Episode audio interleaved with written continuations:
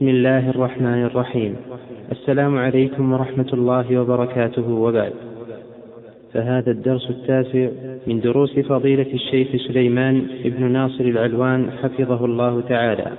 المتضمنة شرح كتاب المناسك من الروض المربع شرح زاد المستقنع للشيخ منصور البحوثي عليه رحمة الله تعالى.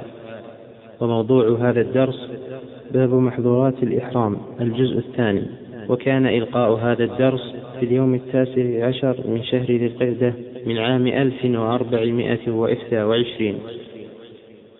بسم الله الرحمن الرحيم. قال المؤلف رحمه الله تعالى المحظور الخامس الطيب. فالمحرم يحرم عليه ابتداء الطيب في الثوب والبدن باتفاق المسلمين. والمرأة في ذلك كالرجل. وقد جاء في الصحيحين وغيرهما حديث مالك عن نافع عن ابن عمر حين سئل رسول الله صلى الله عليه وسلم عما يلبس المحرم. قال لا يلبس ثوبا مسه ورس أو زعفران. قد جاء الخبر في الصحيحين مطولا. وكل شيء يعده الناس طيبا فيحرم التطيب به. وقد أمر النبي صلى الله عليه وسلم يعلى ابن أمية أن يغسل الطيب. وهذا الخبر جاء في الصحيحين وغيرهما من طريق همام عن عطاء ابن أبي رباح عن صفوان ابن يعلى عن أبيه. وجاء في الصحيحين أيضا من حديث ابن عباس في الرجل الذي وقصته راحلته قال ولا تحنطوه. وفي مسلم من طريق هشيم عن أبي بشر عن سعيد بن جبير عن ابن عباس أن النبي صلى الله عليه وسلم قال ولا تمسوه بطيب. فيحرم ابتداء الطيب في الثوب والبدن. وقد تقدم أنه من سنن الإحرام أن يطيب بدنه قبل عقد النية. وتقدم الخلاف في من طيب ثوبه قبل عقد النية. وأنه يمتنع لبس الثوب المطيب. والفقهاء رحمهم الله يفرقون بين ابتداء الطيب بعد عقد النية وبين تطيب الإزار أو الرداء قبل النية. الصحيح من أقاويل العلماء منع لبس الثوب المطيب. إن طيب بعد عقد النية فهذا محرم بالإجماع. وإن طيب قبل عقد النية سواء كان لابسا له أو لبس فيما بعد فالراجح منعه. وذاك لعموم حديث ابن عمر. لا يلبس المحرم ثوبا مسه ورق أو زعفران. المؤلف رحمه تعالى يقول وإن طيب محرم بدنه أو ثوبه أو شيئا منهما أو استعمله في أكل أو شرب سدى تطيب الثوب والبدن هذا واضح. قوله استعمل في أكل أو شرب فمذهب الحنابلة أنه استعمل المطيب في الأكل أو الشرب فدى بشرط عندما يظهر في ذلك طعمه أو ريحه. ولكن إن ذهب الريح والطعم فلا شيء في ذلك. وإن بقي أحدهما أي الطعم أو الريح ففيها كفارة لأنه يعد طيبا. وقال أبو حنيفة ومالك ولا شيء في المطبوخ لذهاب الرائحة بالطبخ.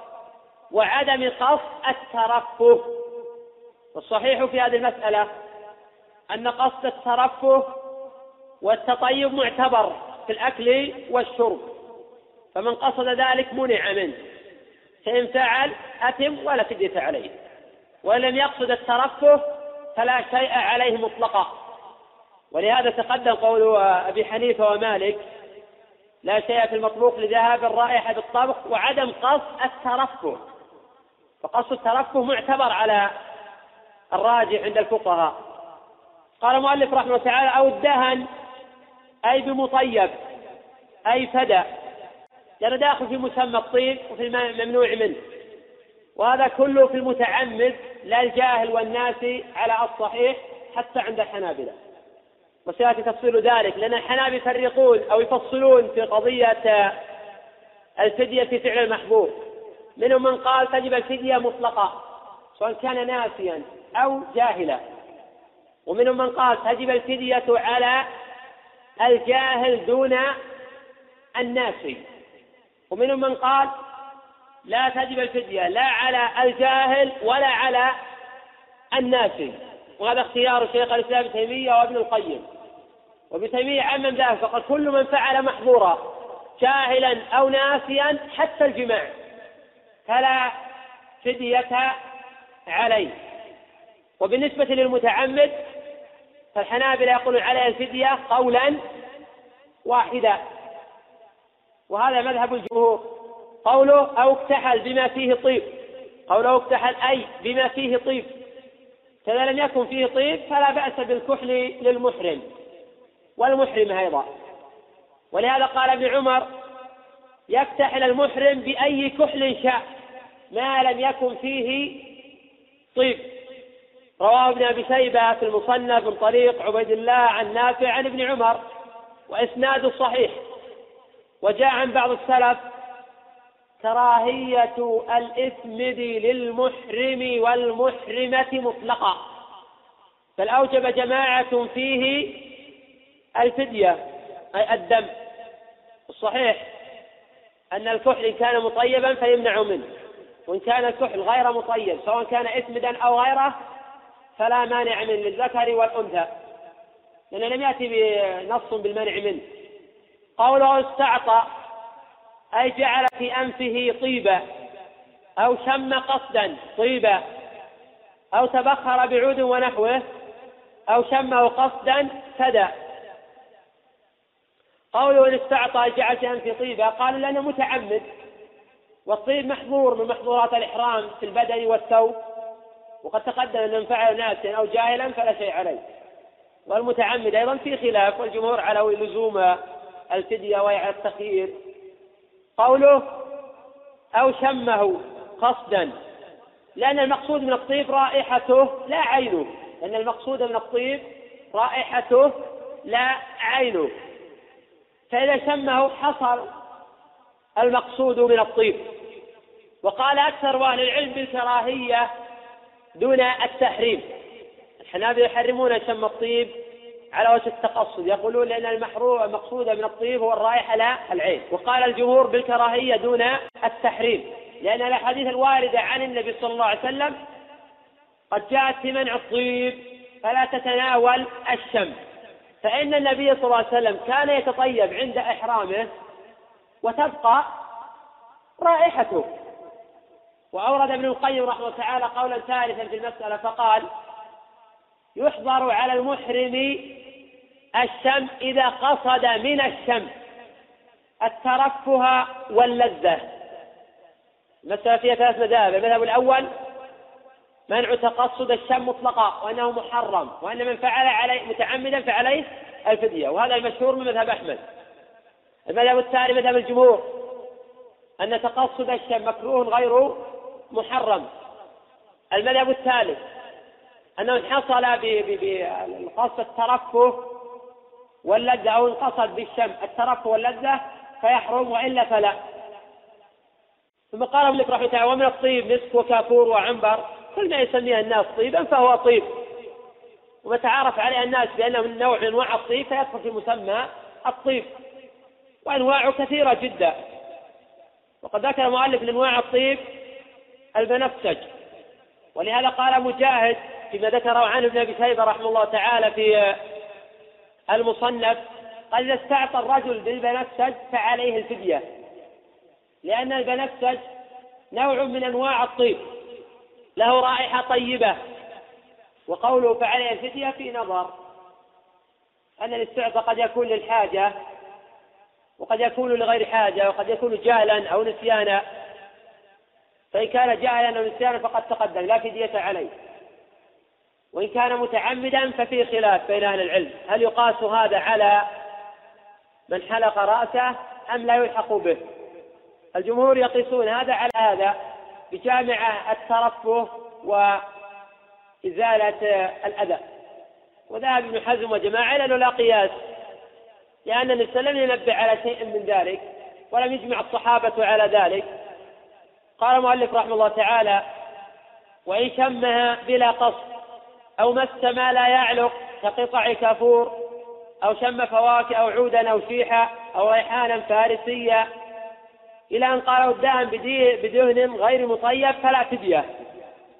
تقدم أكثره وأما قوله أو الدهن بدهن غير مطيب فلا فدية لأن الدهن غير مطيب لا مانع منه عند الحنابلة. وقال أبو حنيفة ومالك بمنع الدهن مطلقا وعند الشافعية جائز في البدن غير جائز في الرأس واللحية والصحيح جواز الدهن في البدن وغيره. وقد جاء عند الترمذي وغيره من طريق فرقد السبقي عن سعيد بن جبير عن ابن عمر أن النبي صلى الله عليه وسلم كان يدهن رأسه بالزيت وهو محرم. ولكن هذا الخبر متروك وفرقد ضعيف الحديث والصحيح وقفه على ابن عمر. رواه البخاري الصحيح من طريق سفيان عن منصور عن سعيد بن جبير. قال كان ابن عمر كان ابن عمر يدهن بالزيت وليس في لفظه وهو محرم. ولهذا قال ابن حجر في الفتح أي عند الإحرام. وهكذا ذكره ابن خزيمة رحمه الله في صحيحه. وظاهر كلام غيرهما أنه بعد الإحرام. فيقال إن كان الدون مطيبا فلا يجوز التطيب به بعد الإحرام. وإن كان الدهن غير مطيب فيجوز مطلقا بعد الإحرام. والمرأة في ذلك كالرجل. قال المؤلف رحمه الله تعالى السادس قتل الصيد أي المحظور السادس. أي المحظور السادس من محظورات الإحرام. أي الممنوع من فعلهن في الإحرام. قتل الصيد والصياد. قتل الصيد نوعان. إما أن يكون بريا وإما أن يكون بحريا فإن كان الصيد بريا فقد أجمع أهل العلم على منع قتله كما ذكر ذلك ابن المنذر وغيره. وهذا بخلاف صيد البحر فإنه مجمع على حله قال تعالى أحل لكم صيد البحر وطعامه. والحديث الآن عن صيد البر. قال تعالى ولا تقتلوا الصيد وأنتم حرم. وكما يحرم قتل الصيد يحرم اصطياده وقال تعالى وحرم عليكم صيد البر ما دمتم حرما. أي ويحرم عليكم الاصطياد في البر ما دمتم محرمين. وأما الاصطياد في الحرم فيمتنع مطلقا للمحرم وغيره سواء كان بريا أو بحريا في أصح قولي العلماء. سيأتي إن شاء الله بيان ذلك. يقول المؤلف وقد أشار إليه بقوله وإن قتل صيدا مأكولا بريا أصلا والصيد الذي يضمن بالجزاء له ثلاثة شروط. أحدها أن يكون مباحا أكله. لأن ما لا يباح أكله لا يسمى صيدا. كالكلب وشبهه. الشرط الثاني أن يكون بريا. فهو المحرم صيده. لأن الإجماع منعقد على جواز صيد البحري. كما تقدم في الآية السابقة. الشرط الثالث أن يكون أصله متوحشا سواء استأنس أو لم يستأنس. وما ليس بوحش فلا يحرم على المحرم ذبحه ولا أكله. كبهيمة الأنعام من الإبل والبقر والغنم والدجاج ونحو ذلك. والاعتبار في ذلك بالأصل لا بالحال. الاعتبار في ذلك بالأصل يرجع لكل في كل شيء إلى أصله لا إلى واقع الحال. ولهذا قال المؤلف وإن قتل صيدا مأكولا بريا أصلا. أي فعليه جزاؤه؟ وهذا بالاتفاق إذا كان متعمدا. لقوله تعالى ومن قتله منكم متعمدا فجزاء مثل ما قتل من النعم. والمؤلف قد يعتبر كونه أصلا لا وصفا ولهذا قال بخلاف إبل ولو استأنس بخلاف إبل وبقرة أهلية ولو توحشت ثم قال ولو تولد منه. أي قد أوجبوا فيها الجزاء كالسمع المتولد بين الضبع والذئب. كالسمع المتولد بين الضبع والذئب. الضبع يباح أكله والذئب لا يباح أكله. وذلك تغليبا لتحريم قتله كما غلبوا التحريم في أكله. فهم غلبوا التحريم في القتل كما غلبوا التحريم في الأكل. وكذلك المتولد بين الوحش وغيره كالإنس تغليبا للحظر لأنهم يقولون إذا اجتمع في ذلك مبيح وحاضر غلب الحاضر. أي الذي المانع يعني أو المحظور. لأنه لا يمكن اجتناب المحظور إلا بترك الحلال فتعين حينئذ الاجتناب قال المؤلف رحمه الله تعالى أو تلف الصيد المذكور في يده بمباشرة أو سبب كإشارة ودلالة وإعانة ولو بمناولة آلة. يقول إن تلف الصيد بمباشرة أو سبب فعليه الجزاء.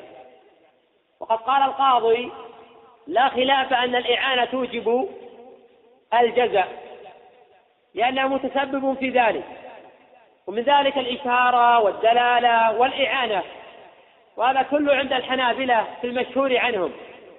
قال أو بجناية دابة وهو متصرف فيها. أما إذا لم يكن متصرفا في الدابة فلا شيء عليه في ذلك لأن العجمة جرحها جبار والحديث الصحيحين. أي هدر. قال المؤلف رحمه الله تعالى وإن دل محرم محرما فالجزاء بينهما. في هذا الباب مسألتان. الأولى أن يدل محرم محرما. الثانية أن يدل محرم حلالا.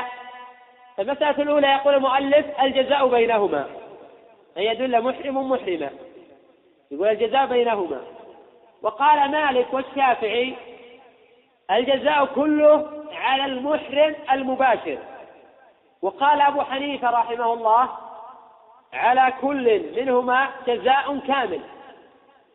وقد يقال بأن مذهب مالك والشافعي أقوى وذلك أن يضمن المباشر ويؤمر الآخر بالاستغفار والتوبة. وذلك لقاعدة تقديم المباشر على المتسبب في الضمان. وأما الحالة الثانية فإذا دل المحرم الحلال فإنه يلزم المحرم الدال الجزاء. فقد جعل النبي صلى الله عليه وسلم الدال بمثابة الصائد في تحريم الأكل. وهذا يفهم من حديث أبي قتادة في الصحيحين حين قال صلى الله عليه وسلم هل منكم أحد أمر بشيء أو أعانه بشيء قالوا لا قال فكلوا ما بقي من لحمها. وهذا مذهب أبي حنيفة وأحمد بن حنبل. وقال مالك والشافعي لا شيء على الدال لأنه لم يقتله. وحديث أبي قتادة يدل بمفهومه على منع الأكل على منع الأكل لا على الضمان. لأنه سألوا عن الأكل. فقال هل منكم من أحد أمره أو عانه بشيء قال لا قال فكلوا. الحديث عن الأكل لا عن الضمان. ولهذا قد يقال في هذه المسألة إن الدال لا شيء عليه. ولكن إن كان محرما فيأثم بذلك ولكن لا ضمان عليه. لأن الصحابة امتنعوا عن إعانة بقتادة حين رأى الحمار الوحشي والحديث الصحيحين. قال المؤلف رحمه الله تعالى ويحرم على المحرم أكله مما صاده. ونقل بعض أهل العلم الإجماع على ذلك. فيكون الصيد بمنزلة الميتة على المحرم يحرم أكلها. وكذلك إذا كان له أثر في صيده. وكذلك ما صيد من أجله. قال المؤلف رحمه الله تعالى وما حرم عليه نحو دلالة أو صيدلة لا يحرم على محرم غيره. وهذه المسألة من المسائل المختلف فيها بين أهل العلم. وأقرب شيء في هذه المسألة أن يقال إنما صاده الحلال للمحرم أو من أجله فلا يجوز للمحرم أكله. وما صاده الحلال لنفسه لم يحرم على المحرم أكله. وهذا يجمع بين الأحاديث التي ظاهرها التعارض. وقد جاء في الصحيحين وغيرهما من طريق صالح بن كيسان عن أبي محمد مولى أبي قتادة عن أبي قتادة. قال خرجنا مع رسول الله صلى الله عليه وسلم. حتى إذا كنا بالقاحة فمنا المحرم ومنا غير المحرم. إذ بصرت أو إذ بصرت بأصحابي يتراءون شيئا فنظرت. فإذا حمار وحش فأسرجت فرسي وأخذت رمحي ثم ركبت. فسقط مني الثوب. فقلت لأصحابي وكانوا محرمين ناولوني هذا الصوت. فامتنعوا وقالوا والله لا نعينك على هذا بشيء. فنزلت فتناولته ثم ركبت فأدركت الحمار من خلفي فطعنت برمحي فعقرته. فأتيت به أصحابي فقال بعضهم كلوا. وقال بعضهم لا تأكلوا. وكان النبي صلى الله عليه وسلم أمامنا. فحركت فرسي فأدركته. فقال هو حلال فكلوه. وفي رواية في الصحيحين هل منكم أحد أمره أو أشار إليه بشيء؟ قالوا لا. قال فكلوا. فظاهر هذا الحديث يفيد أن من لم يعن ولم يشر بشيء. أنه يباح له أكل ما صاد أنه يباح للمحرم أكل ما صاد الحلال. وأما ما جاء في الصحيحين في حديث الصعب بن جسامة حين أهدي للنبي صلى الله عليه وسلم الحمار فرده فرأى سرايا في وجه الرجل فقال إن لم نرد عليه إلا أن حرم. هذا محمول على أنه صيد من أجل النبي صلى الله عليه وسلم. وبهذا تجتمع الأحاديث ويصح العمل بكل أو يصح العمل بكل ما جاء عن النبي صلى الله عليه وسلم دون ترفيع هذهما أو ادعاء النسخ أو غير ذلك وقد أمكن الجمع. والجمع بين النصوص واجب على قدر الإمكان ما لم يكن في ذلك تكلف. أو خروج عن المعنى الظاهر وقد قال في البراقي والجمع واجب متى ما أمكن وإلا في الأخير نسخ بينا. قال المؤلف رحمه الله تعالى ويضمن بيض الصيد. وقد ورد في ذلك حديث عند ابن ماجه أن النبي صلى الله عليه وسلم قال في بيض النعام يصيبه المحرم ثمنه. وهذا حديث ضعيف في اتفاق أهل الحديث. ولكن قد صح هذا عن ابن عباس موقوفا رواه عبد الرزاق في المصنف. ولكن يضمن المحرم بيض الصيد بالقيمة. وكذلك يضمن بالقيمة لبنه إذا حلبه لأنه لا مثل له من بهيمة الأنعام. قال المؤلف رحمه الله تعالى ولا يملك المحرم ابتداء صيدا بغير إرث. أي لا يملك المحرم الشراء ولا اتهاب الصيد. ولكن يتملك ما جاء عن طريق الإرث. قال وإن أحرم بملكه صيد إلى آخره إذا أحرم وبملكه صيد ليست يده يده الحسية عليه كي يكون في مصرة غائبة غائبا عنه فملكه باق عليه ولا يلزمه إرساله وإن كانت يده المشاهدة الحسية عليه كان يكون مربوطا مع حال الإحرام. أو في قفصه فإنه يجب عليه إزالة يده عنه. لأن ذلك إن كان إمساك للصيد المحرم إمساكه. وقيل ليس عليه إرسال ما في يده. لأنه لا يلزم من منع ابتداء الصيد المنع من استدامته. وهذا أحد القولين عن الشافعي وذهب إليه أبو ثور وغيره. قال المؤلف رحمه تعالى ولا يحرم بإحرام أو حرم حيوان إنسي. وهذا من المتفق عليه كبهيمة الأنعام الإبل والبقر والغنم والدجاج ونحو ذلك. والسبب لأنه ليس بصيد ولو توحش كما تقدم لأن الاعتبار بما كان عليه في الأصل لا في الحال. وقد كان النبي صلى الله عليه وسلم يذبح البدن في إحرامه بالحرم.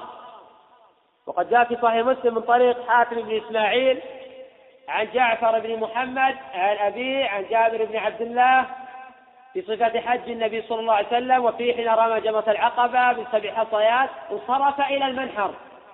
فنحر ثلاثا وستين بيده. ثم أعطى عليا فنحر ما غبر. قال المؤلف رحمه الله تعالى ولا يحرم صيد البحر إن لم يكن بالحرم. صيد البحر جائز بالإجماع ولكن كان بالحرام ففيه خلاف. وقد كرهه الإمام أحمد وجماعة من أهل العلم واختار ذلك شيخ الإسلام وغيره. وذلك لأن النبي صلى الله عليه وسلم كما جاء عنه في الصحيحين قال لا ينفر صيدها أي مكة. فثبتت حرمة الصيد لحرمة المكان. وظاهر النص شمول كل صيد سواء كان بريا أو بحريا. إذا كانت العبرة بالمكان سيدخل فيها المنع من صيد البحر وهذا أحوط أيضا. وقد تقدم الدليل على إباحة صيد البحر ما لم يكن بالحرم. من ذلك قوله جل وعلا وحل لكم صيد البحر وطعامه. وقد اختلف العلماء رحمة تعالى في تحديد صيد البحر. فقيل هو ما لا يعيش إلا في الماء. وهذا من الأمر المتفق عليه. إذا ما لا يعيش إلا في الماء هذا من الأمر المتفق عليه أنه من صيد البحر. لكن اختلاف فيما عدا ذلك. فهذا قيل إن كان يعيش في الماء وفي البر كالسرطان والسلحفاة ونحو ذلك. قالوا فإن كان بالحرم قال فقال الحنابلة فإن كان بالحرم حرم صيده ولكن لا جزاء فيه. وإن كان في غير الحرم فلا مانع من ذلك عند جماعة من أهل العلم تغليبا لجانب البحر. وقيل بالمنع تغليبا لجانب الجزاء والحرمة. قال المؤلف رحمه الله تعالى ولا يحرم بحرم ولا إحرام قتل محرم الأكل. أي ولا يحرم قتل محرم الأكل سواء كان الإنسان محرما أو لم يكن وسواء كان في حرم أو غيره. وأدلة هذا كثيرة ولكن يمكن نقول قتل محرم الأكل من الدواب والحشرات على أقسام. قتل محرم الأكل من الدواب والحشرات على أقسام. الأول ما يؤذي ولا ينفع. الأول ما يؤذي ولا ينفع. فهذا مشروع قتله. هذا مشروع قتله. سواء وجد منه الأذى كالسبع الذي قد عدا على المحرم أو الذي لا يؤمن أذاه. وذلك مثل الحية والعقرب ونحوهما. وقد جاء في الصحيحين حديث مالك عن نافع عن ابن عمر أن النبي صلى الله عليه وسلم قال خمس من الدواب ليس على المحرم في قتلهن جناح. الغراب والحدأة والعقرب والفأرة والكلب العقور وقد جزم غير واحد من أهل العلم بأن قتل هذه المذكورات لأن قتل هذه المذكورات وشبهها مستحب. وحكاه بعض أهل العلم إجماعا. الثاني ما يضر وينفع. الثاني ما يضر وينفع. كالباز أو كالباز والفاد وسائر الجوارح من الطيور. هذا قتل جائز فلا يكره قتله ولا يستحب. الثالث ما لا يضر ولا ينفع. كالخنافس والجعلان ونحو ذلك. فهذه يكره قتلها ولا يحرم. وقيل لا يكره قتلها. وقد يتوجه القول بكراهية لأن لا فائدة في قتلها. وإن من شيء إلا يسبح بحمده. فالذي لا يؤذي وليس في قتله فائدة فتركه أولى. الرابع ما جاء النهي عن قتله. كالنحلة والنملة والهدهد والصرد. فقد جاء في النهي عن قتلها حديث رواه أبو داود وهو مختلف في صحته. قال المؤلف رحمه الله تعالى ولا يحرم قتل الصيد الصائل لأنه فيه دفاع عن النفس أو عن المال ولا ضمان في قتله. بل حكاه بعض أهل العلم اتفاقا منهم الوزير. وحكي في تفصيل عن جماعة الصحيح أنه لا ضمان في قتل الصيد الصائل لأنه حينئذ يلحق بالمؤذيات. صار كالكلب العقور ونحوه. قال المؤلف رحمه تعالى ويسن مطلقا قتل كل مؤذن غير آدمي وقد تقدم في القسم الأول ما يؤذي ولا ينفع. هذا مشروع قتله. وحكاه بعض أهل العلم إجماعا. ترى هذا في شرح العمدة لشيخ الإسلام ابن تيمية رحمه الله تعالى. قال المؤلف غير آدمي فلا يحل قتله باتفاق أهل العلم إلا بإحدى ثلاث كما جاء في الصحيحين وغيرهما من حديث عبد الله بن مسعود أن النبي صلى الله عليه وسلم قال لا يحل قتل امرئ مسلم يشهد أن لا إله إلا الله إلا بإحدى ثلاث السيب الزاني والنفس بالنفس والتارك لدين المفارق للجماعة. ثم قال مالك ويحرم بإحرام قتل قمل إلى آخره. الصحيح أن القمل إذا كان مؤذيا فلا يحرم قتله ولأنه يحصل بقتل ولأنه يحصل بوجود القمل أذى وقول فقه الحنابلة بأنه يترفى بإزالته كإزالة الشعر في نظر والأصل في القمل أنه مؤذي. فحينئذ يمكن القول بإلحاق بالمؤذيات فيقتل ولا جزاء فيه على من قتله سواء قلنا بأنه يحرم قتله أو لم نقل. قال المؤلف رحمه الله تعالى ويضمن جراد بقيمته ويضمن بضم الياء وسكون الضاد وفتح الميم. جراد بقيمته لأن الجراد من صيد البر. في المذهب المشهور عن الإمام أحمد وعنه في ذلك روايتان. الرواية الأولى أنه من صيد البر وهذا قول الجمهور. فعليه فيه الجزاء. على خلاف بين أهل العلم في قدر الجزاء. قال ابن عباس الجراد قبضة من طعام. روى الشافعي وجاء نحوه عن عمر عند البيهقي في الكبرى. وهذا ليس تقديرا للكفارة. الظاهر انما ارادوا أن في أقل شيء. والقول الثاني في المسألة أن الجراد من صيد البحر. وهذا إحدى الروايتين عن الإمام أحمد. وقد جاء في سنن أبي داود من طريق ميمون بجابان عن أبي رافع عن أبي هريرة. أن النبي صلى الله عليه وسلم قال الجراد من صيد البحر. وميمون لا يصح حديثه ولا يحتج به. والخبر ضعيف. وقد ضعفه أبو داود وغيره والصحيح أنه من قول كعب الأحبار. وجاء أيضا عند الدار قطني من طريق سليمان بن بلال عن زيد بن أسلم عن ابن عمر قال حلت لنا ميتتان ودمان فأما الميتتان فالجراد والحكم الدمان فالسبب الطحال والإسناد صحيح ولو حكم مرفوع لأنه لما جاء اجتهاد في هذا. وقول الصحابي بالسنة ونحن أمرنا حكم الرفع ولو بعد النبي. قاله بأعصر على الصحيح ويقول الأكثر وكما قال العراق أيضا وما أتى عن صاحب بحيث لا يقال رأي الحكم الرفع على ما قال في المحصول نحو من أتى الحاكم الرفع لهذا أثبت. وجه الدلالة؟ قالوا قرن الجراد بالحوت فهما من صيد البحر والقول الأول قوي وذلك أن الجراد من البر وليس من البحر. وحديث ابن عمر وحديث لنا ميتتان ودمان ليس صريحا لأن دلالة الاقتران ليست بحجة عند أكابر أهل العلم من الفقهاء والأصوليين. كما قال في المواقع وأما قران اللفظ المشهور فلا يساوى في سوى المذكور.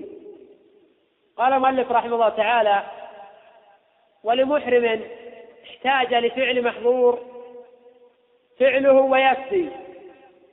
إذا احتاج المحرم إلى فعل محظور كي يحلق رأسه أو يتطيب أو يقلم أظفاره أو يقتل صيدا فله ذلك إذا فدى. لقوله تعالى فمن كان منكم مريضا أو به أذى من رأسه فحلق الرأس في الفدية بالاتفاق والجمهور ألحقوا بذلك كل ما كان في معناه من سائر وعامة المحظورات. قال المؤلف وكذا لو اضطر إلى أكل صيد فله ذبح وأكله كمن بالحرم. وقال ابن قدامة في المغني بغير خلاف نعلمه ومتى قتله ضمنه سواء وجد غيره أو لم يجد. وقد قال له زاعل يضمنه لأنه مباح. أشبه صيد البحر والجمهور على الضمان قياسا على حلق الرأس قياسا على حلق الرأس. فإذا حلق رأسه وجبت عليه الفدية. وإذا صاد صيدا ضمنه. وليس المعنى في القول السابق أنه يفدي لأنه إذا صاد صيدا يضمن ويفدي. هذا غير مراد في الصيد. إنما إذا حلق رأسه على قول الحنابل فدى وإذا صاد صيدا لعذر ضمن ما صاد لا أنه يفتي فدية أخرى. هذا غير مراد في كلام المؤلف ولا في التقرير السابق. نقف على المحظور السابع عقد النكاح. الله أعلم.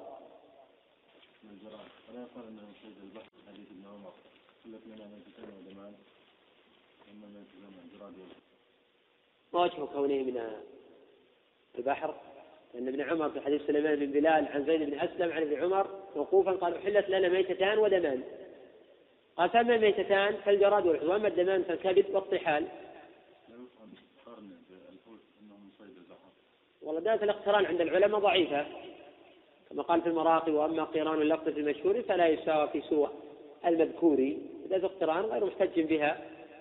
وعموما كما تقدم مسألة خلافية وفيها قولان لأهل العلم. وفي من روي عن عمر وعن ابن عباس وسند ابن عباس قوي وعن جماعة بأن مصيد البر. فيغلب. يغلب على أنه مصيد البحر. وقد جاء عن كعب الأحبار أنه قال عن الجراد بأنه مصيد البحر. والحديث السابق حديث ابن جابان عن أبي رافع عن أبي هريرة الراجح وقفه على كعب الأحبار. إذا سئل النبي صلى الله عليه وسلم عن الجراد قال هو مصيد. البر. هذا ضعيف وقد تقدم. والله قوية جاءت من حديث سعيد بن المسيب وتقييد الغراب بالأبقع قول قوي جدا. لأن الزيادة في حديث سعيد قوية جدا بل هي أقوى مما جاء في الصحيحين. وإن كانت الزيادة في مسلم نعم. لكن عن سعيد لا. أكثر المتابعين على ذكره عن سعيد بالذات سعيد المسيب قتل المحرم يخرج من الحلال حكم الميتة. اي نعم يقول حكم الميتة حتى ياكل منه هو بالنسبة له لا بالنسبة لغيره.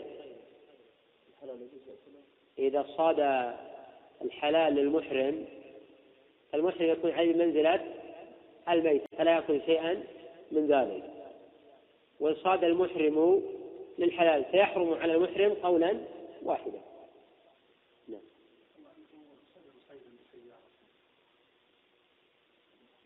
يأتي إن شاء الله قضية ضمان الصيد وما يتعلق بذلك من الفدية والجزاء في المثل وما يتعلق بذلك.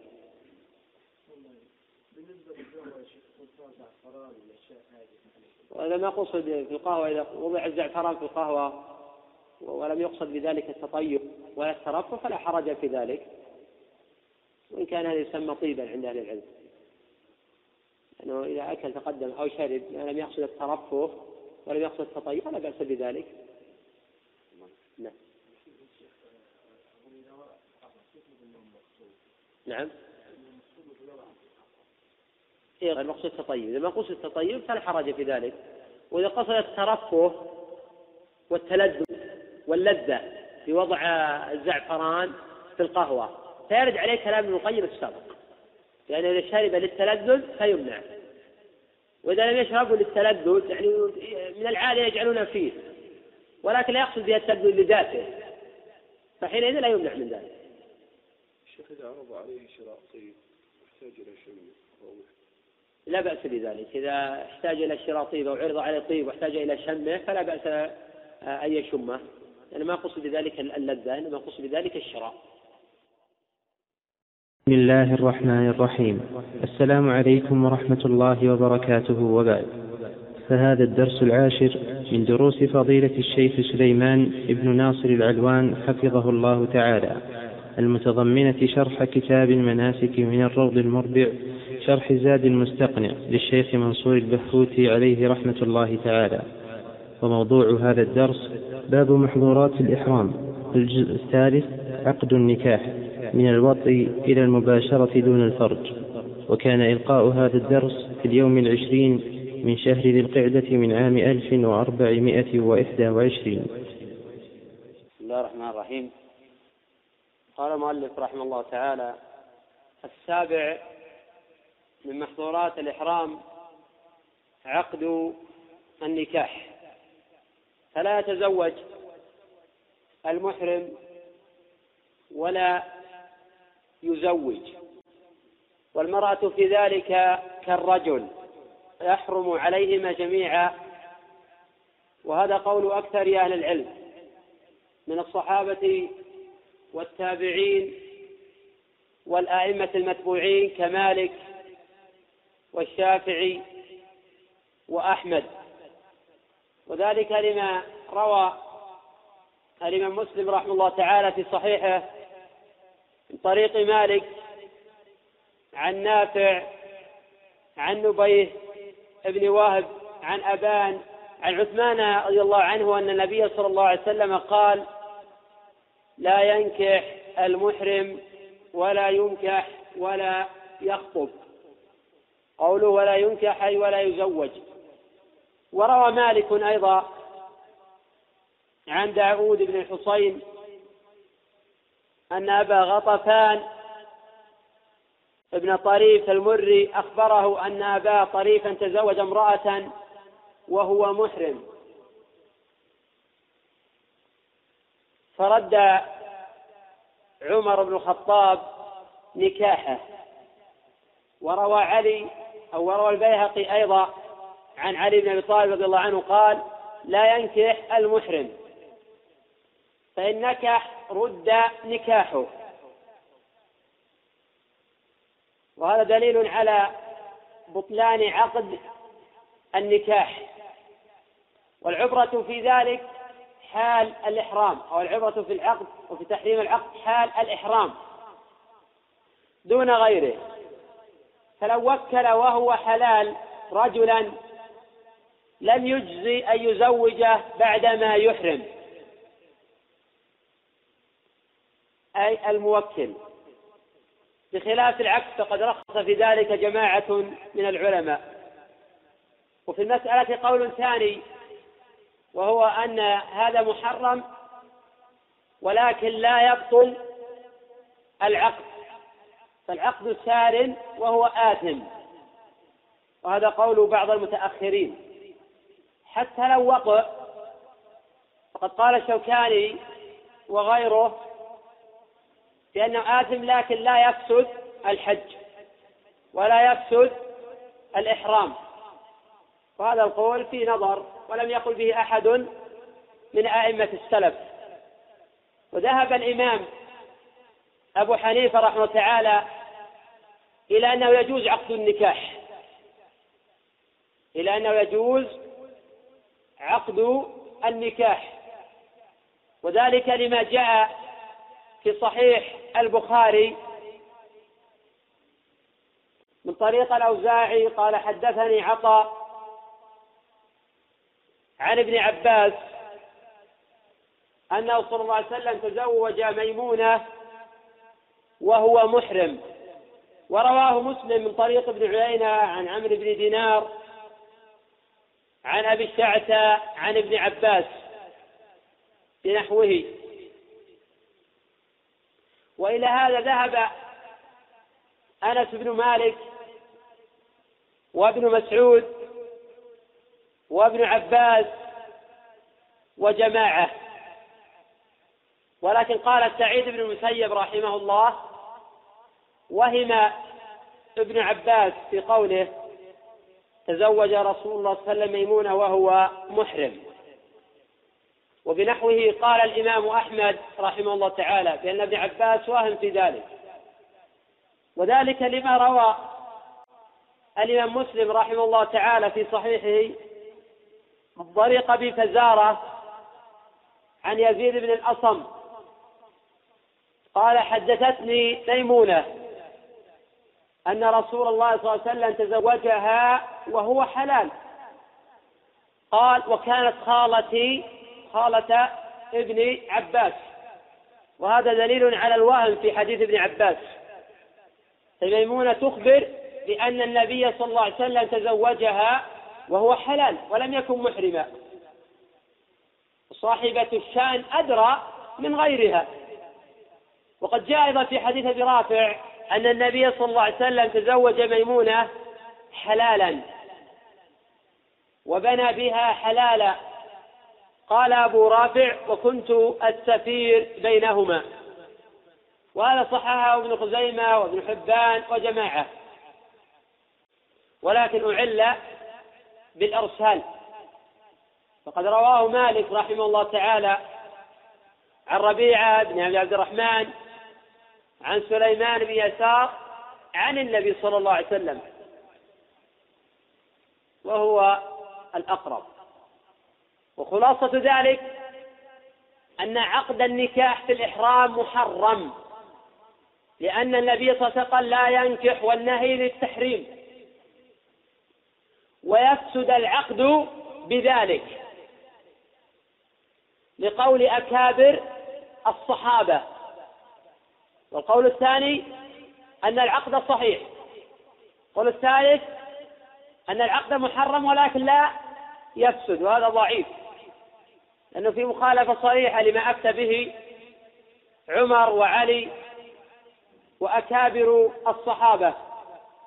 فلو لم يفتي أكابر الصحابة بذلك لكانت المسألة محتملة باعتبار أن النهي هل يفيد أو هل يقتضي ارتكاب النهي الفساد أم لا قولان عند الأصوليين.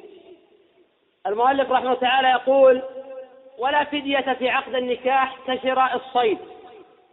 لأن الأصل براءة الذمة ولأنه يقع باطلا فلن تجب الكفارة.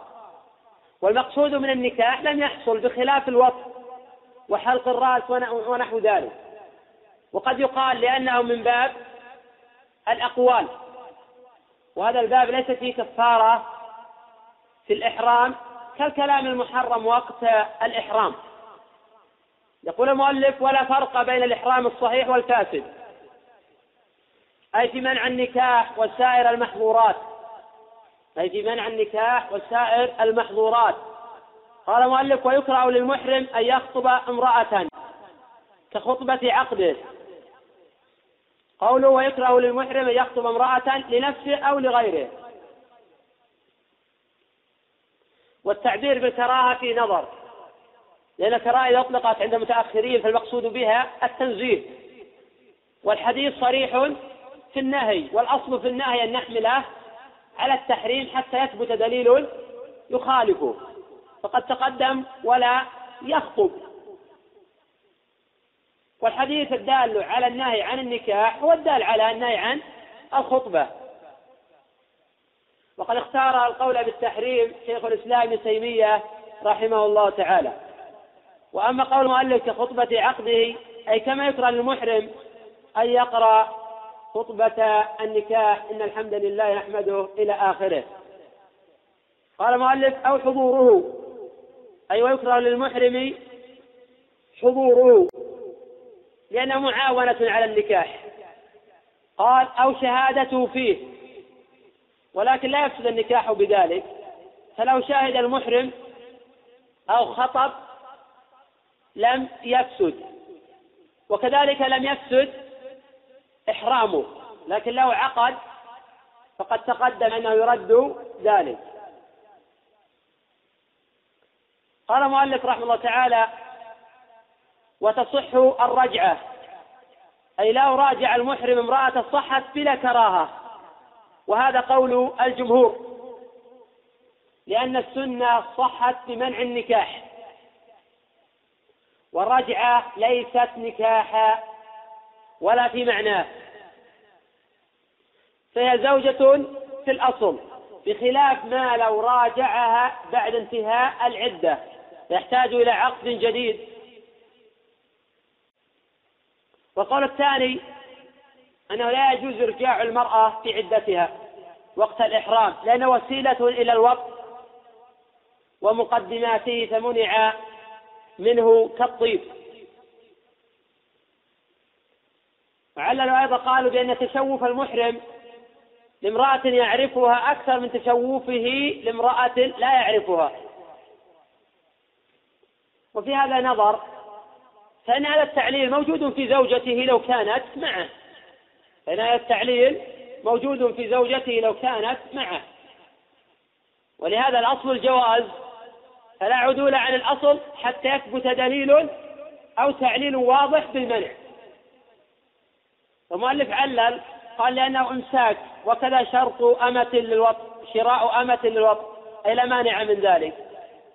لأن البيع والابتياع في الحج جائز بالاتفاق قال المؤلف رحمه الله تعالى الثامن أي الثامن من محظورات الإحرام الوطء الوطء في القبل الوطء في قبل المرأة سواء كانت زوجتها أو غيرها محرم بالإجماع. فإن كانت زوجة فلأجل الإحرام وإن كانت غير زوجة فلأجل الزنا ولأجل الإحرام. قال تعالى الحج أشهر معلومات فمن فرض فيهن الحج فلا رفث ولا فسوق ولا جدال في الحج. والرفث هو الجماع. قاله ابن عباس وغيره كما سوف يأتي إن شاء الله تعالى. وقيل الجماع ومقدماته. وقد أجمع العلماء على أن من وطئ في الحج قبل التعريف أنه قد فسد حجه. ولا أعلم أحدا خالف في ذلك سوى الشوكاني رحمه الله. فقد ذكر أنه يأتم ولا يفسد حجه. واختلف العلماء رحمه الله تعالى إذا جامع بعد التعريف. فالجمهور على بطلان حجه أيضا. ويمضي في فاسده وعليه بدنه. ويحج من قابل ما لم يتحلل التحلل الأول. وقال أبو حنيفة رحمه الله تعالى إذا جامع بعد التعريف فحجه صحيح وعليه فدية. سوف يأتي إن شاء الله الإشارة إلى هذا. قال المؤلف رحمه الله تعالى إن جامع المحرم بأن غيب الحشفة في قبل أو دبر من آدم وغيره حرم. التحريم لا إشكال فيه. هذا التحريم لا إشكال فيه. هذه الأمور كلها محرمة وقت الإحرام. وبعضها محرم في الإحرام وغيره. ولكن غيب الحشفة في قبل. فهذا محرم ومفسد للحج. وهذا مجمع عليه أيضا. وأما ما عدا الوقت في القبل كالوطء في الدبر والبهيمة ونحو ذلك فهذا مختلف فيه. فمذهب أحمد والجمهور أن حكم هذا كحكم الوطء في القبل. وقال أبو حنيفة وجماعة من من فقهاء الشافعية إن هذا لا يفسد الحج لأنه لا يثبت به الإحصان كالوطء دون الفرج. وقال أبو حنيفة أيضا ولكن إن أنزل فعليه شاد وإلا فلا شيء عليه. استدل المؤلف رحمه الله تعالى على تحريم هذه المذكورات بقوله تعالى فمن فرض فيهن الحج فلا رفث قال ابن عباس هو الجماع روى ذلك عنه الطبري من طريق إسحاق عن سفيان عن عاصم من الأحول عن بكر بن عبد الله عن ابن عباس ورواته ثقات. ورواه الحاكم أيضا من طريق الأعمش عن زياد بن حصين عن أبي العالية قال سمعت ابن عباس فذكره وصححه الحاكم. ورواه أبو يعلى أيضا. من طريق سفيان عن خصيف عن مقسم عن ابن عباس. وهذا إسناد ضعيف. قال ابن المنذر رحمه الله تعالى وأجمعوا على أن من جامع عامدا في حجه. قبل وقوفه بعرفة أن عليه حج قابل والهدي. قال وانفرد عطاء وقتادة.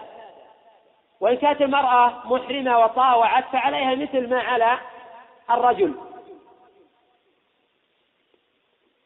ثم شرع المؤلف رحمة تعالى يفصل في هذه المسألة فيقول إن كان الوقت قبل التحلل الأول فسد نسكهما. يقال الوقت مراتب والحديث عن المجمع عليه وهو الوقت في القبل. وهذا مراتب المرتبة الأولى. أن يطأ قبل التعريف. فهذا حج فاسد. ونقل غير واحد من أهل العلم الإجماع وقد تقدم خلاف الشوكاني في هذا. الحالة الثانية. أن يجامع بعد التعريف. فهذا حج فاسد عند الجمهور. وهو مذهب مالك والشافعي وأحمد. وقال أبو حنيفة حجه صحيح وعليه الفدية. الحالة الثالثة أن يجامع بعد التحلل الأول. على خلاف بين أهل العلم في أي شيء يحصل التحلل وسوف يأتي إن شاء الله تعالى. إذا جامع بعد التحلل الأول فحجه صحيح وعليه الفدية وهذا قول الجمهور. القول الثاني حجه فاسد. وهذا اختيار طائفة من الصحابة والتابعين ومذهب ابن حزم. والصحيح أنه إذا جامع بعد التحلل الأول أن حجه صحيح. وقول المؤلف رحمه تعالى هنا ولو بعد الوقوف بعرفة إشارة إلى قول أبي حنيفة. لأنه كما تقدم يرى أن الجماع بعد الوقوف في عرفة غير مفسد للحج. ويحتج أبو حنيفة على ذلك بحديث عروة أن النبي صلى الله عليه وسلم من شهد صلاتنا هذه وقد وقف بعرفة قبل ذلك من ليل أو نهار فقد تم حجه وقضى تفته رواه الخمسة وغيرهم بإسناد صحيح. يجاب عن هذا فيقال إن الوقوف بعرفة ركن كسائر أركان الحج. وهذا الحديث ليس على ظاهره بالاتفاق. لأن الطواف بالبيت ركن لا يصح الحج إلا به. ولو أخذنا الحديث على ظاهره لسقط الطواف بالبيت وصح الحج بدونه. فينبغي ضم الأحاديث بعضها إلى بعض إذا أردنا أن نحكم. فلا نأخذ بحديث دون الأحاديث الأخرى. قال المؤلف رحمه الله تعالى ولا فرق بين العامد والساهي لقضاء الصحابة أو لقضاء بعض الصحابة رضي الله عنهم بفساد الحج ولم يستفصل. أي أنه لا فرق في المجامع بين العامد والساهي. وهذا المشهور في مذهب الإمام أحمد وقضى به أكثر أهل العلم. والقول الثاني في المسألة وهو رواية وقيل وجه عن الإمام أحمد رحمه الله تعالى أنه لا يفسد حج الناس والجاهل والمكره. واختار ذلك بعض فقهاء الشافعية ورجحه شيخ الإسلام ابن تيمية وتلميذه ابن القيم لقوله تعالى ربنا لا تؤاخذنا إن نسينا أو أخطأنا ولأنه لا فرق بين الجماع وبين الطيب وغيره. فكما يعذر بالتطيب جهلا أو نسيانا فكذلك يعذر بالوصف. وقد تقدم حديث يعلى بن عطاء المتفق على صحته فقد عذره النبي صلى الله عليه وسلم بجهله ولا يوجب عليه فدية.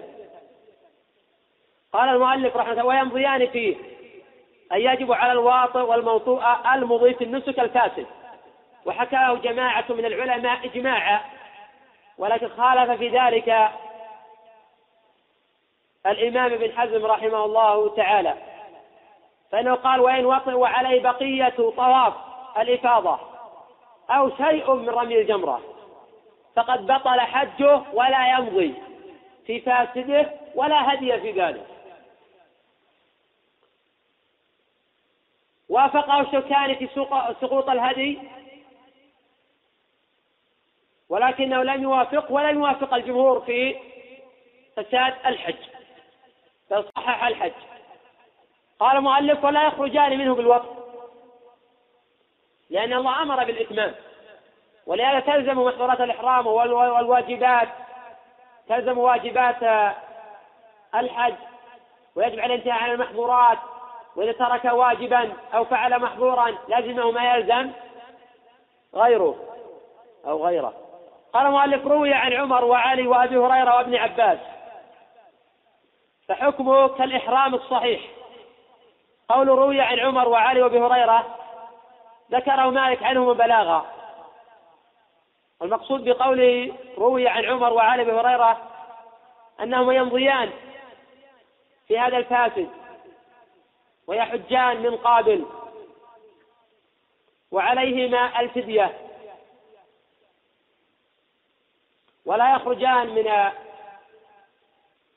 الحج ولا من العمرة بالوقت.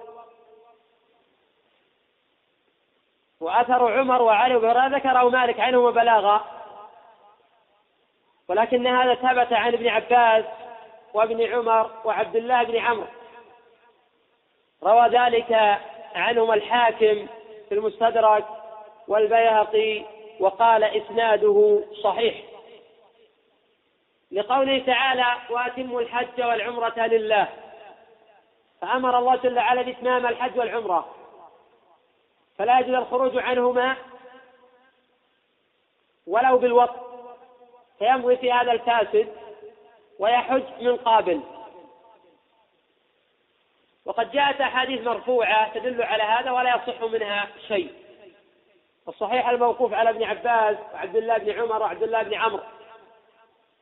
ولا أعلم لهم مخالفا من الصحابة رضي الله عنهم. قال المؤلف ويقضيان وجوبا ثاني عام. أي أنهما يقضيان على الفور سواء كان الحج نفلا أم فرضا. وهذا مروي عن ابن عباس وابن عمر وابن عمرو كما تقدم. فقد جاء عند البيهقي والحاكم من طريق عمرو بن شعيب عن أبيه أن رجلا أتى عبد الله بن عمرو.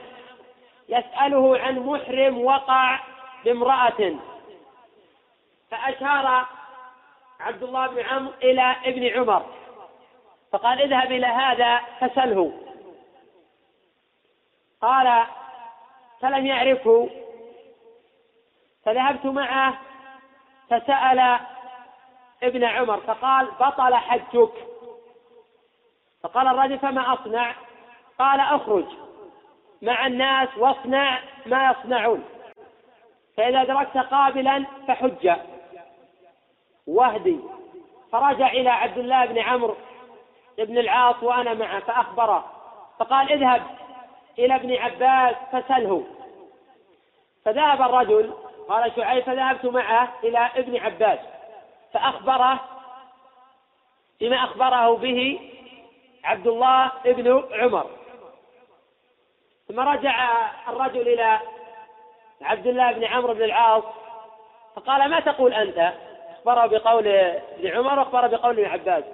قال قولي مثل ما قال وهذا إسناد صحيح. وهذا إسناد صحيح من طريق عمرو بن شعيب عن أبيه في القصة. وفي هذا الحديث أو الأثر فوائد. الفائدة الأولى سماع شعيب من جده عبد الله بن عمرو بن العاص وهذا الحديث صريح في السماع. وذلك لقول شعيب فذهبت معه أي إلى ابن عباس وإلى ابن عمر قال ثم رجعنا إلى عبد الله بن عمرو بن العاص. الفائدة الثانية في أن من جامع في الحج فسد حجه وهذا قول ابن عمر وابن عباس وعبد الله بن عمرو ولا يعلم لهم مخالف من الصحابة. الفائدة الثالثة في اتفاق الصحابة أو هؤلاء الثلاثة على أنه يحج من قابل وفي اتفاقهم أيضا على أنه يجب عليه أن يهدي وفي اتفاقهم أيضا على أنه يمضي في فاسده. قال المؤلف رحمه تعالى وغير المكلف يقضي بعد تكليفه وحجة الإسلام فورا وهذا رأي الجمهور. وإليه ذهب مالك والشافعي وأحمد. فيكلف الصبي بما يكلف فيه الكبير. فإذا أفسده الصبي يجب عليه الموفي فاسد ويقضي من قابل. وإليه أشار بقوله وغير المكلف يقضي بعد تكليفه. وعند أبي حنيفة لا يلزمه القضاء. وعند أبي حنيفة لا يلزمه أي الصبي القضاء.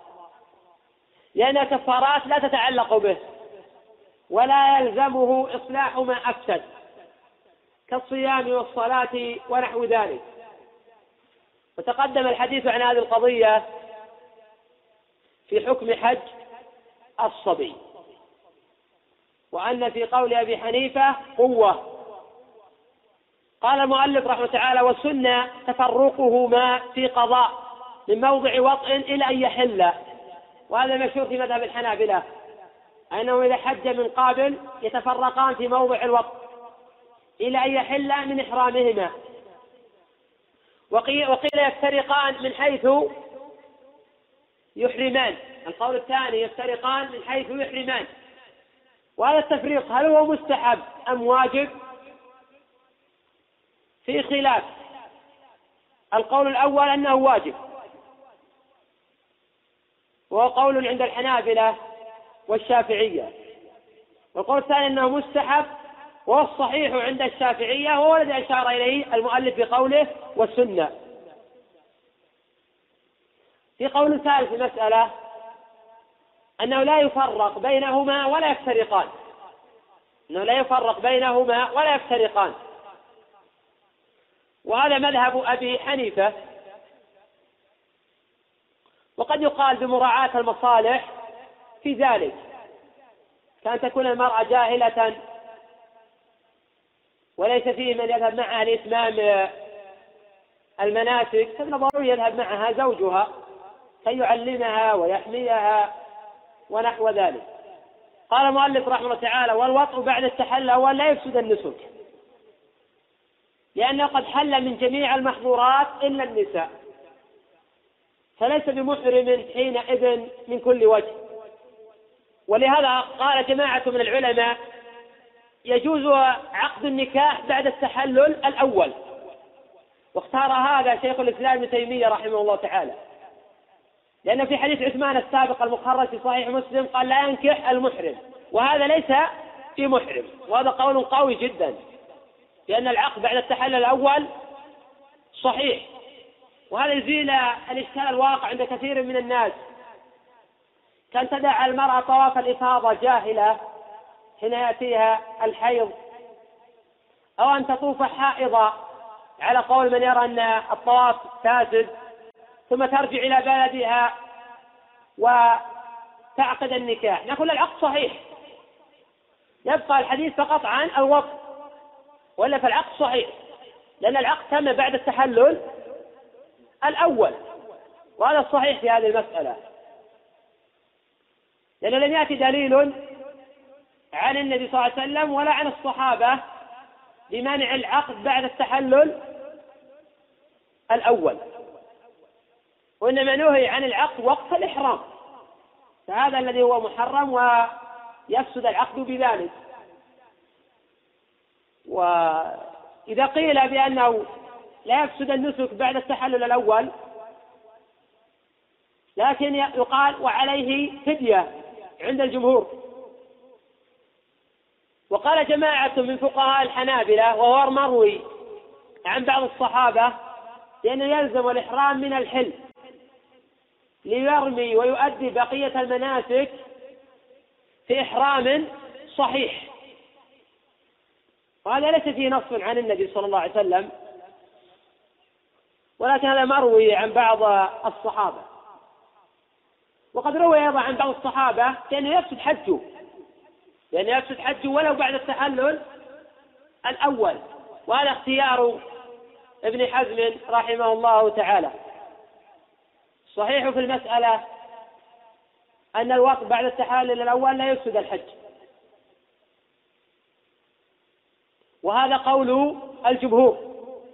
على خلاف بينهم في أي شيء يحصل التحلل الأول؟ فقيل يحصل التحلل الأول برمي جمرة العقبة. وهذا مروي عن أبي حنيفة وطائفة من فقهاء المالكية والشافعية واختاره ابن قدامة في المغني. وقيل لا يحصل التحلل الأول إلا باثنين من ثلاثة. وهذه الثلاثة هي الرمي والحلق والطواف. إذا فعل اثنين من هذه الثلاثة حل من التحلل الأول. فعلى هذا القول لو جامع بعد رمي جمرة العقبة فسد حجه لأنه ما حل التحلل الأول. وعلى القول الأول الجامع بعد التحلل الأول لم يفسد حجه. الصحيح أن التحلل الأول يحصل برمي جمرة العقبة. وقال ابن حزم يحصل التحلل الأول بالوصول عند الجمرة. وكل هذا إن شاء الله سوف يأتي إن شاء الله في بابه. مع أدلة هؤلاء الأئمة في هذه المسألة. قال المؤلف رحمه الله تعالى ولا فدية على مكرهة بخلاف المطاوعة. فعليها الفدية كما على الرجل. قال المؤلف ونفقة حج قضائها عليه لأنه المفسد لنسكها أي المكرهة لنسك المكرهة. وأما غير المكرهة فيلزمها نفقتها إلا أن تبرع الزوج بذلك. التاسع التاسع من محظورات الإحرام وهو الأخير. المباشرة دون الفرج. أي فيما دون الفرج كالوقت وقد عبر عن ذلك رحمه تعالى بقوله وتحرم مباشرة أي مباشرة الرجل المرأة. وهذا مذهب أكثر أهل العلم. وقال الشافعي رحمه الله تعالى لا يحرم اللمس والقبلة بغير شهوة. ولكن قال الله جل وعلا فمن فرض فيهن الحج فلا رفث. تقدم قول ابن عباس بأن الرفث الجماع وقال غير الرفث الجماع ومقدماته واختار هذا المفسر ابن جرير رحمه الله تعالى. فالأحوط اجتناب ذلك. ولأنه إذا نهي عن النكاح والخطبة فلا ينهى عن هذا من باب أولى. قال المؤلف رحمه الله تعالى فإن فعل أي باشرها فأنزل لم يفسد حجه. وهذا الصحيح وإليه ذهب أكثر أهل العلم. وقال مالك رحمه الله تعالى إن الماء الدافق بمباشرة مفسد للحج. وإن لم ينزل فحجه تام وعليه دم. وجاء في مسائل أحمد أيضا رواية إسحاق بن إبراهيم المحرم لواطن دون فرج. قال إذا أنزل فسد حجه. قيل وإن لم ينزل قال عليه بدنه. وجاء نحو هذا أيضا في رواية أبي طالب. وقد قال ابن قدامة رحمه الله تعالى في المغني والصحيح أنه لا يفسد حجه لأن لا نص ولا إجماع ولا هو في معنى المنصوص عليه. وقد تقدم هذا هو الصحيح. سواء أنزل أو لم ينزل حجه صحيح. والدليل على أن حجه صحيح أنه لا يجب به كفارة الوقت والفساد متعلق بالوقت. إذا عزلنا عن هذا عن هذا فأي دليل على الفساد؟ ولهذا قال المؤلف رحمه الله تعالى فإن فعل أي باشر فأنزل لم يفسد حجه كما لو لم ينزل. قال ولا يصح قياسها على الوقت لأنه يجب به الحد دونها. أي من المباشرة. فليس في المباشرة حد لغير الزوجة بل فيها التعزير قال وعليه بدنه. إن أنزل بمباشرة أو قبلة أو تكرار نظر أو لمس لشهوة. وهذا المشهور في مذهب الإمام أحمد رحمه الله. وعند الشافعية لا يلزمه بدنه سواء أنزل أو لم ينزل. ولكن تلزمه الفدية الصغرى وهي فدية الحلق. إن شاء يطعم عند الشافعية وإن شاء يذبح شاة وإن شاء يصوم ثلاثة أيام. وفي قول ثالث أنه يأتم ولا شيء عليه مطلقا. لأن لم يثبت بذلك دليل. وقد تقدم قول أبي حنيفة رحمة الله تعالى إذا لم ينزل أنه لا شيء عليه. قال المؤلف رحمه الله تعالى أو أمنى باستمناء قياسا على بدنة الوقت. أي أنه إذا أمنى فأنزل أو استمنى بيده أو بغيرها فأنزل فعليه بدنة قياسا على كفارة الوقت. وهذا مبني على تحريم الاستمناء باليد وفي خلاف مشهور. والخلاف يتمثل في ثلاثة مذاهب. المذهب الأول يحرم الاستمناء باليد مطلقا. وهذه رواية عن الإمام أحمد رحمه الله تعالى. المذهب الثاني أنه يجوز الاستمناء باليد مطلقا. إن لم يثبت عن النبي صلى الله عليه وسلم ولا عن أحد من الصحابة منع لذلك. ولا ضرر فيه كما قرر الطب الحاضر.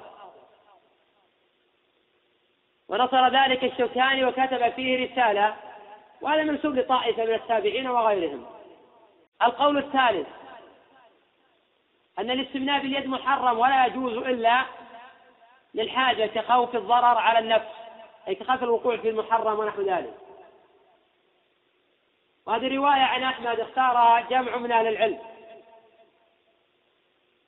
ورجح هذا القول ابن القيم رحمه الله تعالى في بدائع الفوائد. فعلى القول بتحريم الاستمناء باليد فإن الاستمنى وهو محرم فأنزل فعليه بدنة عند الحنابلة. وهذه البدنة من أجل القياس على الوقت ولا لا دليل عليها؟ لا عن النبي صلى الله عليه وسلم ولا عن أحد من الصحابة. وهذا القياس في نظر لأنه لم تتوفر شروطه ولم تنتفي موانعه بل هو في الحقيقة قياس مع الفارق. ولهذا قال النووي رحمه تعالى في المجموع في لزوم الفدية وجهان عند الفقهاء الشافعية. الأول تجب وهي فدية حلق. والثاني لا فدية عليه لأنه انزال من غير مباشرة. فأشبه من نظر فأنزل فإنه لا فدية عليه.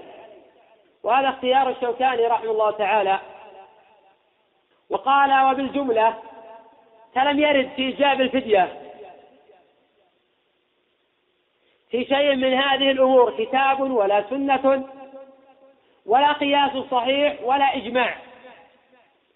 بل بل لم يرد في الحكم بحظرية بعضها على المحرم ما يصلح للتمسك به. وإجاب ما لم يجبه الله هو من التقول على الله بغير علم أو التقول على الله جل وعلا بما لم يقل. قال المؤلف رحمه تعالى وإن لم ينزل فشاه قال أيضا لا دليل عليه. لا دليل على بدنه ولا دليل على الشاه في من استمنى بيده سواء أنزل أو لم ينزل. قال المؤلف خطأ في ذلك كعم. وفيه نظر وقد تقدم. الصحيح أن الخطأ معفو عنه. وكذلك الإكراه والنسيان. كما هو اختيار الشيخ ابن تيمية وابن القيم وهو ظاهر القرآن والسنة. وظاهر القياس الصحيح. يقول مالك امرأة في شعوة كرجل في ذلك. لأن الأصل في التشريع العموم حتى يثبت خصوصية. قال مالك لكن يحرم بعد أن يخرج من الحل ليجمع في إحرامه بين الحل والحرم لطواف الفرض أي ليطوف طواف الزيارة محرما وقد تعقب ذلك الشارح وأن هذا غلط من الماتن. فإن محل هذه المسألة في من وطئ بعد التحلل الأول وليس محلها في هذا الموضع. ولا وجه لذكرها في هذا الموضع. الصحيح أننا لو قلنا بوجوب الفدية على من استمن بيده فلا يلزم ما ذكر المؤلف أن يحرم من الحل.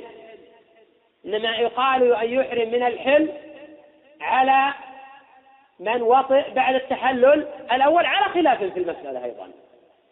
لأن لم يثبت نص صريح في وجوب أخذ عمرة لمن وطئ بعد التحلل. الأول فقد يقال يمضي وعليه الفدية كما رأي الجمهور ولا شيء عليه ولا يلزم إكرام من الحل. قال المؤلف إلا يكون على وجه الاحتياط مراعاة القول بالفساد وهذا لا, لا دليل عليه. والاحتياط اللي بني على دليل أو على تعليل قوي لا وجه له. فلا يشرع للمسلم أن يحتاط في عمل غير مشروع. فقد يكون احتياطه في مثل هذه المسألة بدعة. قال المؤلف رحمه الله تعالى وإحرام المرأة فيما تقدم كالرجل إلا في اللباس. وحكاه ابن المنذر وغيره إجماعا. أي لباس المخيط وقد تقدم التفصيل في المخيط. وما, وما هو المقصود في المخيط. قال المؤلف فلا يحرم عليها. ولا تغطية الرأس. أي إلا ما استثني. يعني أن المرأة كالرجل بالاتفاق إلا ما استثني لأدلة. فإن المرأة تغطي رأسها أما الرجل فقد تقدم. أنه يحرم عليه يغطي رأسه بملاصق. قال المؤلف رحمه تعالى وتجتنب أي المرأة البرقع والقفازين. لقوله صلى الله عليه وسلم لا تنتقب المرأة ولا تلبس آه القفازين. وهذا الحديث رواه البخاري وغيره. وقد روى البخاري في باب ما ينهى من الطيب للمحرم والمحرمة. قال حدثنا عبد الله بن يزيد قال حدثنا الليث بن سعد عن نافع عن عبد الله بن عمر عن النبي صلى الله عليه وسلم فذكره. قال البخاري وتابعه أي الليث موسى بن عقبة وإسماعيل بن إبراهيم وجويرية بن أسماء وابن إسحاق. في النقاب والقفازين. وقال مالك عن نافع عن ابن عمر قال لا تنتقب المحرمة فذكر موقوفا على عبد الله بن عمر. وقالت عائشة ولا تلثم المرأة ولا تتبرقع. رواه البخاري معلقا في صحيحه وإسناده صحيح وقد وصله البيهقي وغيره.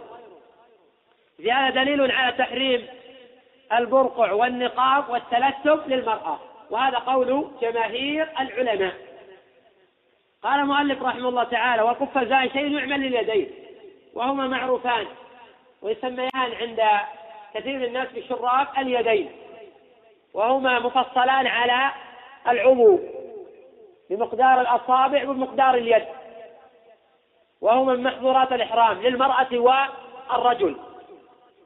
قال المؤلف رحمه الله تعالى ويكفي الرجل والمرأة بلبسهم بلبسهما. أي بلبس القفازين اللذين يعملان لليدين. لكن لو لفت المرأة المرأة على يدها خرقة من وجع أو جرح أو غير ذلك فلا شيء عليها. لأنه ليس بمخيط مهيأ ومفصل ومصنوع على عضو ولا قصد أيضا للستر ونحو ذلك. قال المؤلف رحمه تعالى وتجتنب تغطية وجهها لقوله صلى الله عليه وسلم إحرام الرجل في رأسه وإحرام المرأة في وجهها. وهذا الحديث الذي ذكره المؤلف رواه البيهقي والدار قطني من حديث ابن عمر. وقد أنكره أهل العلم وج... أي أنكر رفعه أهل العلم وجعلوه من قول عبد الله بن عمر. وقد قال ابن القيم رحمه الله تعالى في تهذيب السنن هذا الحديث لا أصل له. أي في المرفوع. ولكن قال في المغني وجملة ذلك. أن المرأة يحرم عليها تغطية وجهها في إحرامها كما يحرم على الرجل تغطية رأسه. لا نعلم في هذا خلافا إلا ما روي عن أسماء أنها كانت تغطي وجهها وهي محرمة.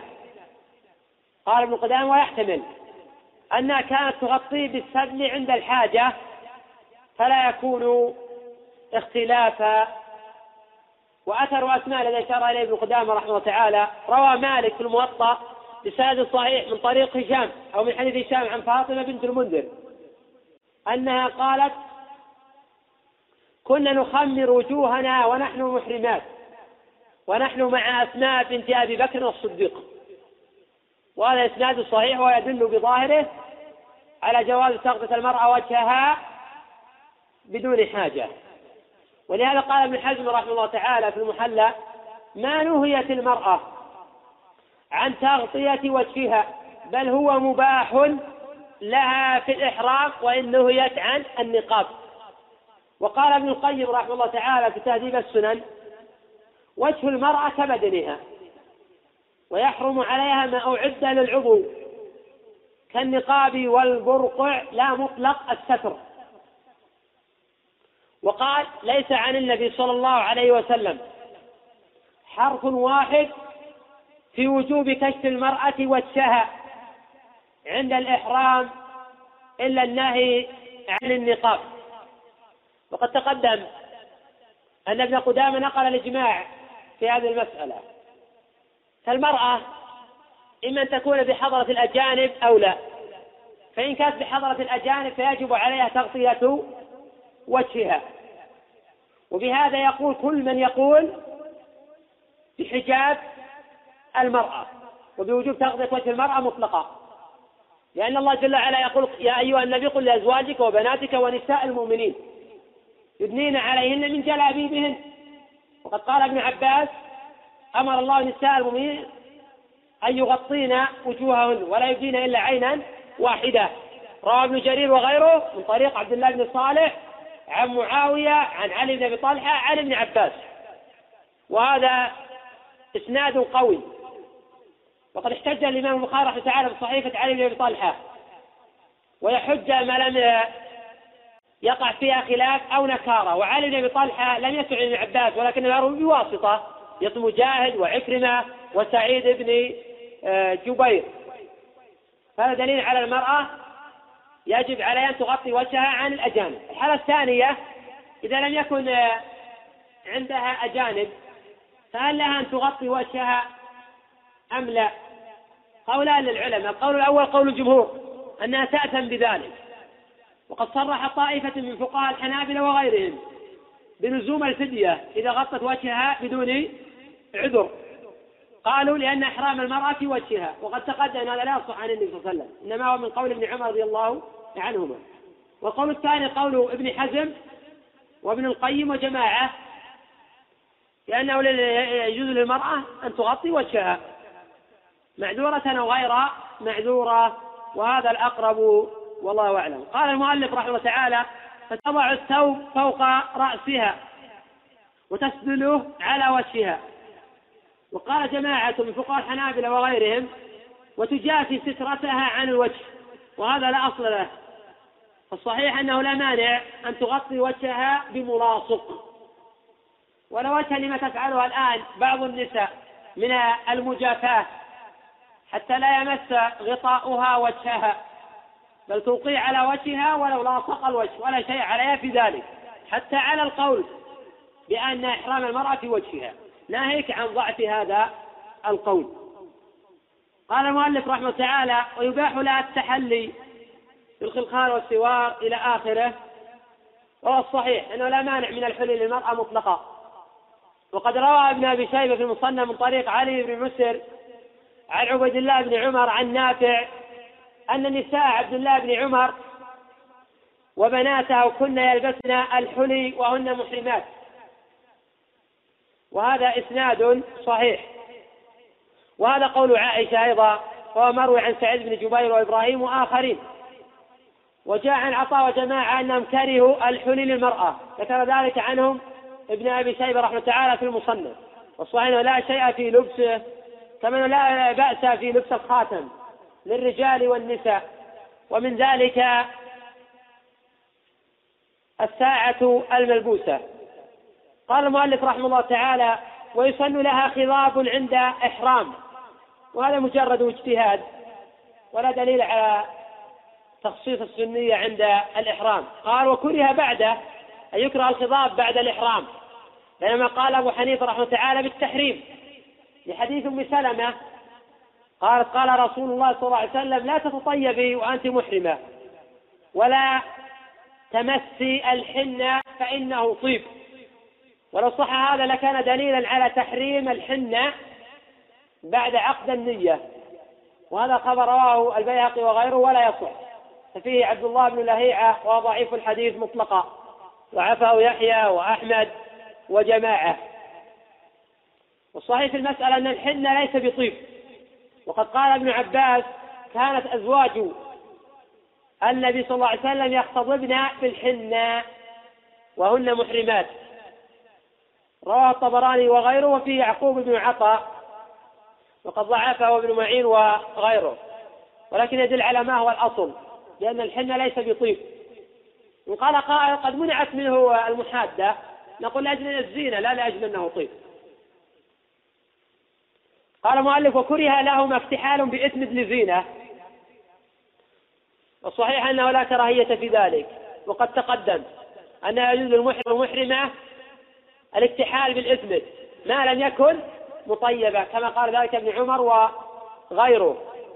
قال ولا لبس معصر وكحلي وقطع رائحة كريهة بغير طيب والتجار وعمل صنعة ما لم يشغل عن واجب. وهذا واضح لأنه الأصل ولأن هذه الأمور ليست من محظورات الإحرام بل يندب إلى فعل هذا بل يجب على الإنسان أن يزيل رائحته لأن دين الإسلام يأمر بهذا. ويحث على هذا. قال لم يشغل عن ويستحب قال وله لبس خاتم وقد تقدم. أي للذكر والأنثى. قال ويجتنبان الرفث والفسوق والجدال. لقول الله جل وعلا فمن فرض فيهن الحج فلا رفث ولا فسوق ولا جدال في الحج. الرفث تقدم أنه الجماع. قيل ومقدماته. والفسوق. قيل هو ما وجب به حد أو ختم بغضب أو لعنه أو وعيد شديد وهو بمنزلة الكبيرة. فكل كبيرة توجب فسق العبد ويوزع في هذا. فقيل قد يترتب عليه حد ولا يفسق بذلك. والفسق في اللغة هو الخروج عن الشيء. إذا خرج عن الطاعة فسق ولكن هل يفسق بالخروج عن كل طاعة؟ في نظر. فقد يقال إنه لا يفسق إلا بكبائر الذنوب. إذا فعلها عمدا غير متأول ولا جاهل. وقد يقال بالتعريف السابق بأنه يفسق بما يصدق عليه أنه كبيرة. وحد الكبيرة قيل ما ختمت بغضب أو لعنة أو وعي شديد أو ما ترتب عليه حد. وقيل غير ذلك ولا جدال. الجدال هو المماراة فيما لا فائدة فيه. ومن ذلك الخصام مع الرفقة فيما لا فائدة منه. وأما الجدال بالتي يحصل لإقامة الحجة وبيان أمر الله فهذا مطلوب في الحج وغيره وليس هو من الجدال المذموم. فالجدال المذموم هو المماراة بالباطل ويدخل في هذا أيضا المخاصمة بدون علم. قال المؤلف رحمه تعالى وتسن قلة الكلام إلا فيما ينفع. وقد جاء في الصحيحين وغيرهما من طريق أبي الأحوص. عن عن أبي حصين عن أبي صالح عن أبي هريرة أن النبي صلى الله عليه وسلم قال من كان يؤمن بالله واليوم الآخر فليقل خيرا أو ليصمت. وحفظ اللسان من النميمة والغيبة والسخرية بالآخرين واجب وهذا من المتفق على وجوبه. وقد قيل يفسق بفعلها وفي الإحرام أشد فإن هذا من الفسوق الذي أمر الله جل وعلا باجتنابه في الحج وغيره وفي الحج أشد. وينبغي للإنسان الاشتغال بذكر الله فإن هذا يعصم من الوقوع فيما حرم الله جل وعلا. الله الله بالإكثار من ذكره وتعظيمه. فقد جاء في الصحيح الإمام مسلم في حديث عن ابي الرحمن عن أبي عن أبي هريرة أن النبي صلى الله عليه وسلم قال سبق المنفردون. قال ومن المنفردون؟ قال الذاكرون الله كثيرا والذاكرات. وفي الصحيحين أيضا من طريق الأعمش عن أبي صالح عن أبي هريرة أن النبي صلى الله عليه وسلم قال يقول الله تعالى أنا عند ظن عبدي بي وأنا معه حين يذكرني. والله أعلم. نقف على قول المؤلف رحمه تعالى باب الفدية نعم.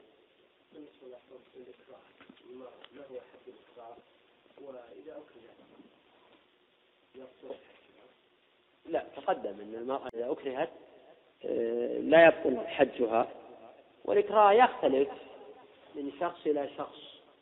فقد يكون هذا إكراها بالنسبة لهذه المرأة لضعفها. وقد يكون عند أخرى أقوى منها ليس إكراها. فإذا غصبها زوجها ولم تستطع منعه هذا نوع من أنواع الإكراه.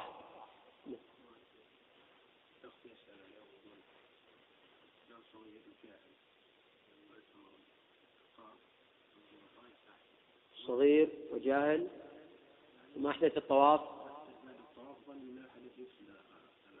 نعم.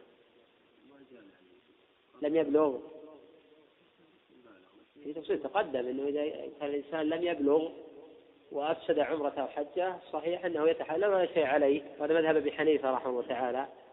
هذا في سعة للناس. وإن كان بالغا فيجب عليه إكمال عمرته وإكمال ما بقي عليه من حجه إن كان مما لا يفوت بفوات الوقت. ينظر في موضوعه ينظر في موضوعه. نعم. الأخ يقول ما هي الحكمة يعني من منع المرأة من آه، لبس القفازين ومن النقاب؟ فقد يقال هنا بأن الحكمة تعبدية أنه بإمكان المرأة أن تستر يديها بعباءتها ونحو ذلك. وقد يقال بأن الحكمة ليست تعبدية ولكن الحكمة أنه مخيط ومهيأ على هيئة العضو وهو مما يمكن ستره بدون القفازين وبدون النقاب فذلك لما كان مهيئا على عضو نهي عن ذلك وهذا قول قول قد علل به جمع من أهل العلم. فقال إن الحكمة من نهي المرأة عن القفازين لأنه مخيط وعلى عضو ولهذا لا يمكن ستره إلا بذلك. ويمكن ستر اليدين بغير القفازين فلما امكن ستر اليدين بغير القفازين نهي عن القفازين كذلك يمكن ستر الوجه بغير النقاب بالغطاء الكامل ونحو ذلك. كل ما هذا واجب عليه ستره. تستر بماذا تستر بدنها؟ واجب عليها ستره فلذلك تستره ولو كان مخيطا. نعم. بالنسبة للتفريق بين المجامع والمجامع إذا حج المقابل تقدم إنه مروي عن بعض الصحابة. ولكن لم يثبت به إجماع. وتقدم في التفريق بينهما ثلاثة مذاهب. القول الأول أنه واجب والثاني أنه مستحب. القول الثالث لا يفرقان ولا يفترقان. قد تقدم نسبته إلى أبي حنيفة رحمه الله تعالى ويراعى كذلك المصلحة. قد يحصل بالتفريق بينهما بعض الأضرار وقد لا يحصل يراعى كذلك المصلحة. والعلة عند الفقهاء قالوا لا يقع فيما وقع فيه. في ما مضى نعم.